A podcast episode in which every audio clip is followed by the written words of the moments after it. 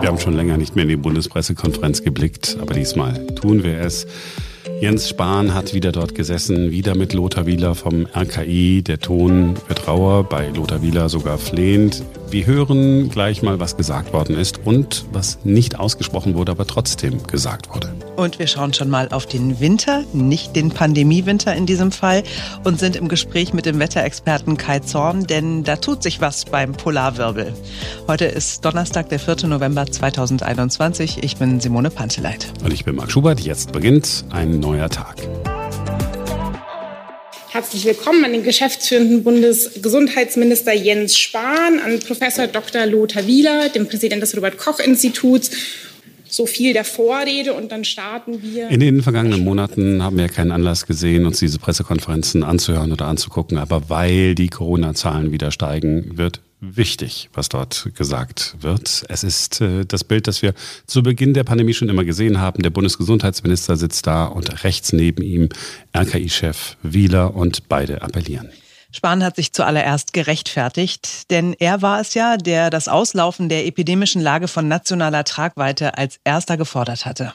Das Auslaufen der epidemischen Lage als rechtlicher Zustand ist von vielen als Zeichen missverstanden worden, die Pandemie wäre vorbei. Wenn auch Äußerungen von mir so verstanden werden konnten, dann war ich nicht klar genug.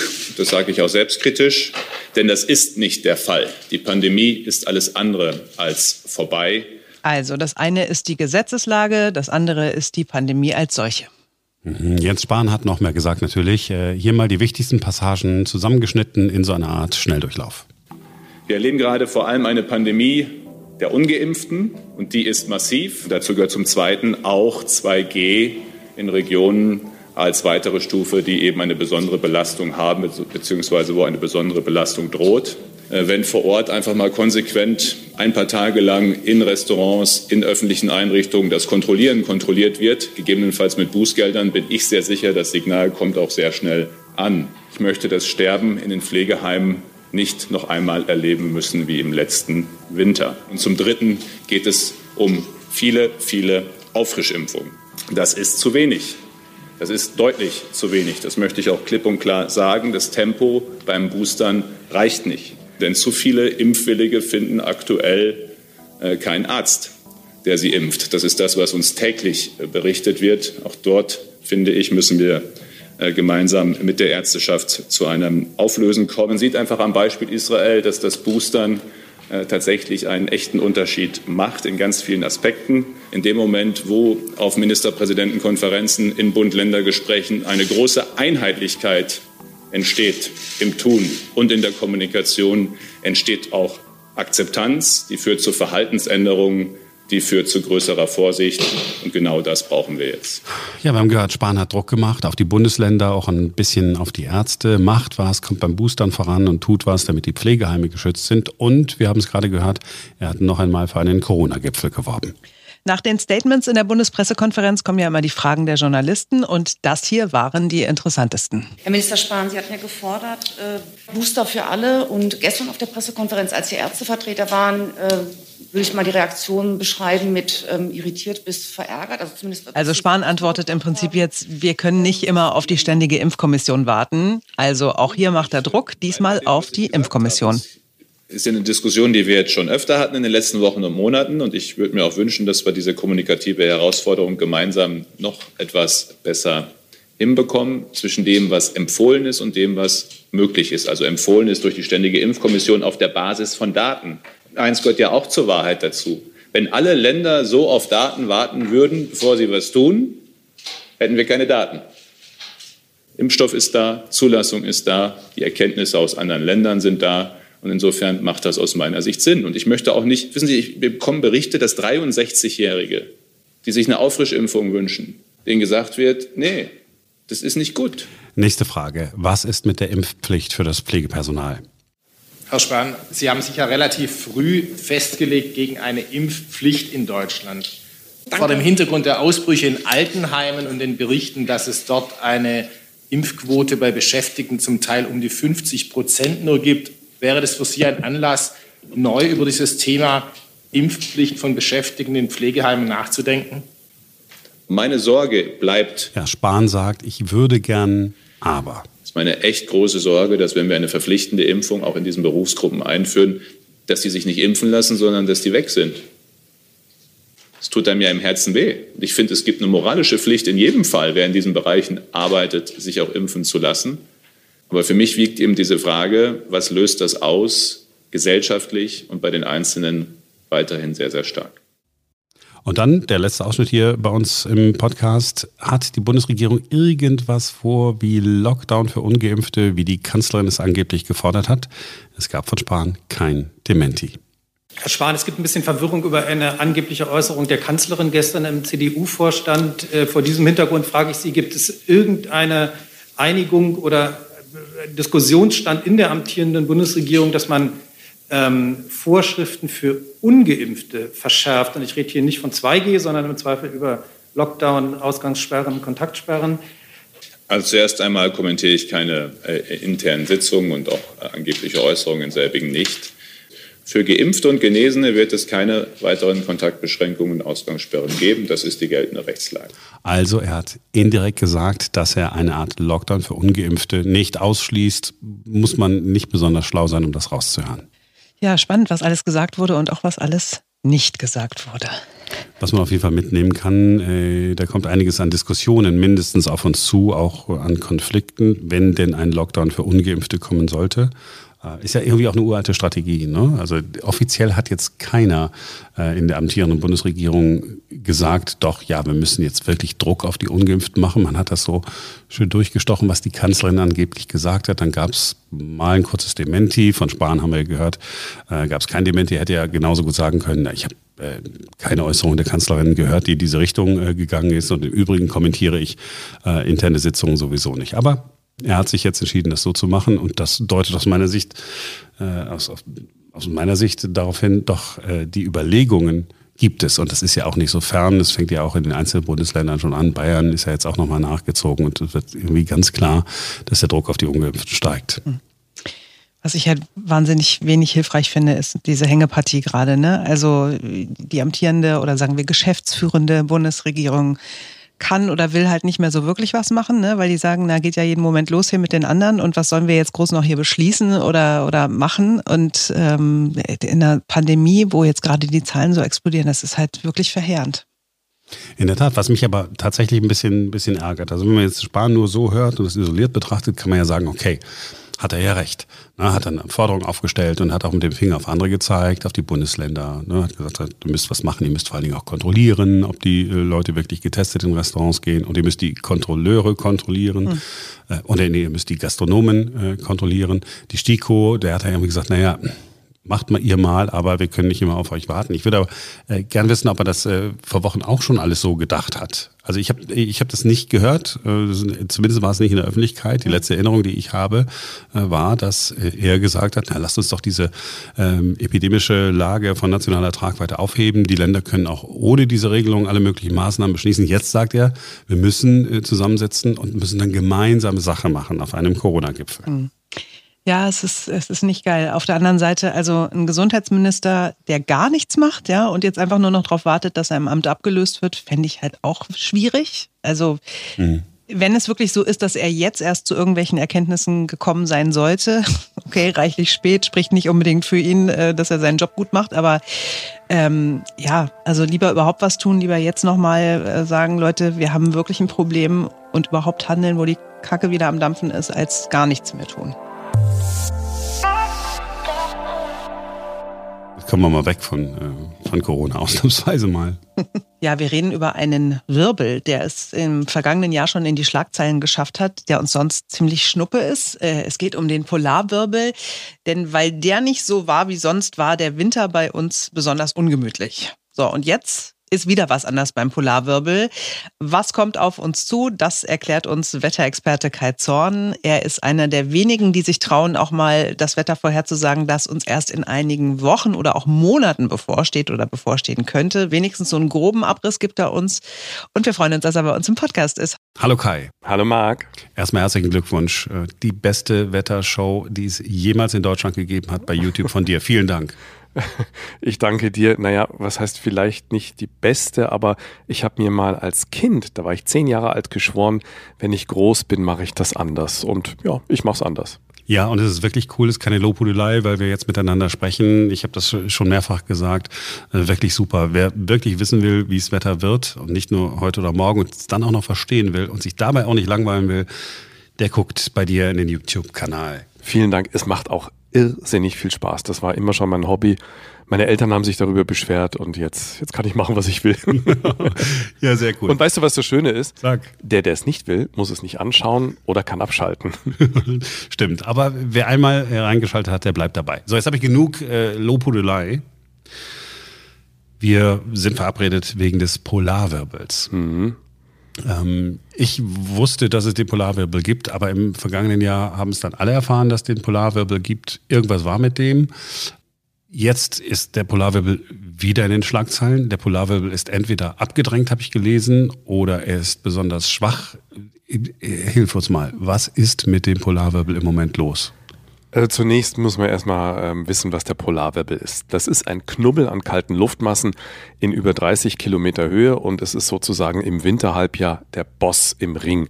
Der Polarwirbel gibt den unteren Stockwerken der Wetterküche vor, in welche Richtung es gehen soll. Wird es zum Beispiel ein Westwind geprägter Winter, dann hast du einen sehr stark ausgeprägten Polarwirbel oder hast du einen schwachen Polarwirbel oder sogar einen zerschossenen, dann hast du eine sogenannte Zonalwindumkehr und der Wind kommt aus östlichen Richtungen und wir haben einen kalten Winter. Jetzt kommt die Frage, was ist Zonalwindumkehr? Zonalwind ist einfach ganz vereinfacht gesagt der Jetstream, das kennen wir vom Fliegen. Wenn wir nach Westen fliegen, haben, kommt uns der entgegen, fliegen wir von West nach Ost, haben wir Rückenwind. Und wenn sich das Ganze umkehrt, geht es genau in die andere Richtung, nämlich von Ost nach West.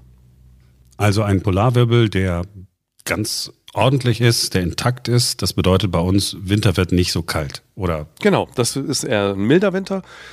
Und jetzt muss man auch wissen, dass das wie so ein bisschen Atmen ist, und zwar über die Jahre hinweg. Es gibt eine Zeit, da haben wir viele milde Winter, dann haben wir eine Zeit, da gibt es ein paar kältere Winter und wir kommen jetzt von den milden Wintern weg. Der letzte Winter war der Vorgeschmack auf den kommenden Winter. Ich sag mal so, der letzte Winter, die Kaltphasen, die wir da hatten, werden in diesem Winter länger und ausgeprägter sein und die milderen und Tauwetterphasen des vergangenen Winters werden in diesem Winter ein bisschen schwächer sein und ein bisschen kürzer, sodass wir von einem Winter ausgehen müssen. Und da spielt der Polarwirbel dem in die Karten, denn es sieht danach aus, als würde der Polarwirbel im Dezember langsam aber sicher schwächer werden. So, dann ist der schwach und das bedeutet aber nicht, wir bekommen super viel Schnee, sondern es wird unfassbar eisekalt, weil der Wind dann eben aus einer anderen Richtung kommt. Das muss noch nicht einmal sein. Das ist einfach nur die Vorgabe eines anderen Spiels. Du, du, kannst dir das im Prinzip so vorstellen, es gibt zwei Abenteuerspielplätze. Der eine findet in der Sonne und in der Wärme statt und der andere in der Kälte mit Schnee. Aber auf diesem Spielplatz gibt es noch viele andere Möglichkeiten und es wird nur gesagt, okay, es wird ein etwas kälterer Spielplatz sein. Das muss nicht sein, dass es die ganze Zeit kalt ist. Aber wenn es mal kalt wird aus östlichen Richtungen und dann setzt sich beispielsweise ein Hoch drauf, dann kann da mal eine Woche oder da können mal zwei Wochen dabei sein, wo man denkt, oh, ich muss da nicht raus. Wie sicher ist denn äh, so eine Prognose jetzt? Wir haben jetzt November, Anfang November, ähm, bis, bis so richtig Winter ist es ja noch ein, noch ein bisschen hin. Kann sich da mit dem Polarwirbel das alles nochmal irgendwie ändern oder, oder nicht? Ja und nein. Natürlich kann sich nochmal was ändern, aber die Grundstrukturen stehen. Jetzt muss ich noch ein bisschen weiter ausholen. Wenn man ganze Jahreszeiten betrachtet oder vielleicht mal ein halbes Jahr, dann gibt es verschiedene Bausteine, die schon im vergangenen Winter losgegangen sind. Und diese Bausteine müssen abgearbeitet werden. Da sage ich jetzt einfach mal, das sind sechs, sieben Dinge, die die müssen passieren, damit der nächste Winter kalt wird. Wird einer dieser Bausteine ausgelassen, wird es kein kalter Winter werden oder nicht so kalt. Und all diese Bausteine, die für einen eher kälteren Winter sprechen, sind aufgestellt. Und ob der November das jetzt so und so macht, ist eigentlich völlig unerheblich oder der Polarwirbel. Es gibt nur noch eine einzige Hürde, die wir nehmen müssen und das ist die erste Dezemberhälfte. Wenn wir in der ersten Dezemberhälfte keine Stürme bekommen mit Westwindwetter und milden Temperaturen, dann ist ein relativ kalter Winter so gut wie sicher. Das ist ja krass, weil sonst sagen alle anderen Meteorologen sagen immer, ja, also ja. Ja, ja, da, da, ja. ah, Marc. Ähm, ja, da, da, muss, da, muss, ich was zu sagen. Das, das ist, das ist, glaube ich, auch eine Ausrede inzwischen. Ich bin noch so von der ganz, ganz alten Schule. Ich habe noch das Wetterkarten lesen und interpretieren gelernt. Heutzutage wird nur abgelesen. Da heißt es, ja, in drei Tagen wird so und wenn es nicht so kommt, heißt es, das war das Modell. Ich mache da etwas völlig anderes. Ich schaue mir die Großwetterlagen an über Monate, über Jahreszeiten und ich habe mir über 500 Jahre angeschaut, wie sich wann welche Großwetterlage warum verhalten hat. Und letztes Jahr habe ich zum Beispiel Ende Dezember gesagt, dass der Sommer 2021 ein gewitterreicher Unwettersommer wird mit einem schöneren Juni und einem schlechteren August aufgrund eben dieser ganzen Strukturen. Und die ergeben sich über die gesamte Zirkulation über Jahre. Und deshalb gehe ich davon aus, dass dieser Winter uns viele winterliche Überraschungen bringen wird, die wir so in den letzten Jahren gar nicht mehr gewohnt waren. Und da kann dann auch viel Schnee dabei sein. Kann auch. Das, das ist immer eine, eine Kann-Geschichte. Wenn du natürlich genau so ein kleines Tief über dir liegen hast und das schneit sich zwei Tage aus, wie im letzten Winter im Februar über der Mitte Deutschlands, zum Beispiel in Thüringen, wo es einen halben Meter Schnee gegeben hat. Wenn das mal über Berlin-Brandenburg stattfindet, dann gibt es einen halben Meter Schnee, kommt danach noch ein schönes Hoch mit Kaltluft, dann hast du drei Wochen einen Megawinter, den wir gar nicht mehr kennen. Das kann passieren, muss aber nicht. Eine Frage, die Meteorologen total mögen, ist, wie wird der Sommer? Eine andere Frage, die sie genauso mögen, ist, gibt es denn weiße Weihnachten? Ähm, ich, stelle dir mal die zweite. gibt es denn weiße Weihnachten? Also äh, ich beantworte dir erstmal die erste Frage des, des Sommers. Der wird im nächsten Jahr einen Blog bringen, wo es zum Aufatmen aller Sommerfreunde geht. Da kommt mal ein Blog mit richtig schönem Badewetter. Definitiv. Was? Das Moment, du hast jetzt wirklich das wirklich? Du hast mir die Frage das, gestellt, ja.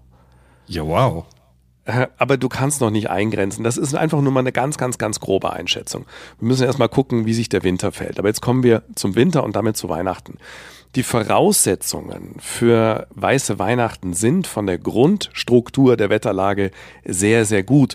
Wir haben wahrscheinlich im Dezember so eine Sumpfwetterlage. Muss man sich so vorstellen, wir haben keine richtigen Tiefs, die viel Wind machen, sondern es ist alles so ein Gewusel. Und in diesem Gewusel entstehen kleine Schneefallgebiete. Und wenn das eine Punktlandung wird, genau zu Weihnachten, dann haben wir eben Glück gehabt. Und ich verfolge diese Karten, die gibt's, die rechnen bis Weihnachten und darüber hinaus.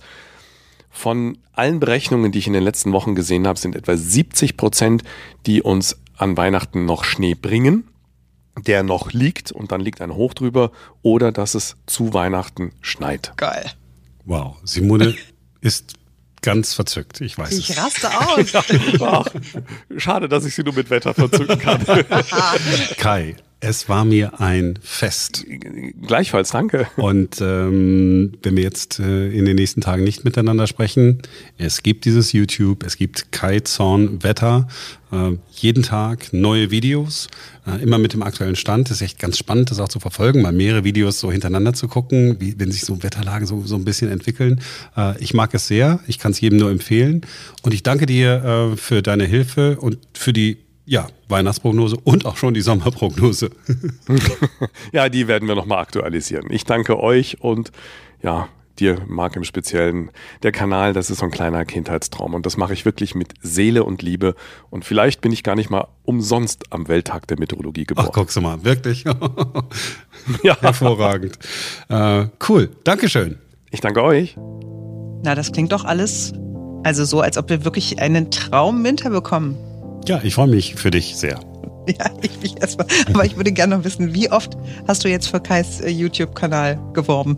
Am Anfang meinst du, ja, ging eigentlich, ne? Du kannst es ja so sehen, als wäre es einfach ein ganz normaler Verbrauchertipp gewesen. okay, mache ich. Das war's für heute. Wir sind morgen wieder für euch da. Dann ist ein neuer Tag an einem neuen Tag. Bis dahin.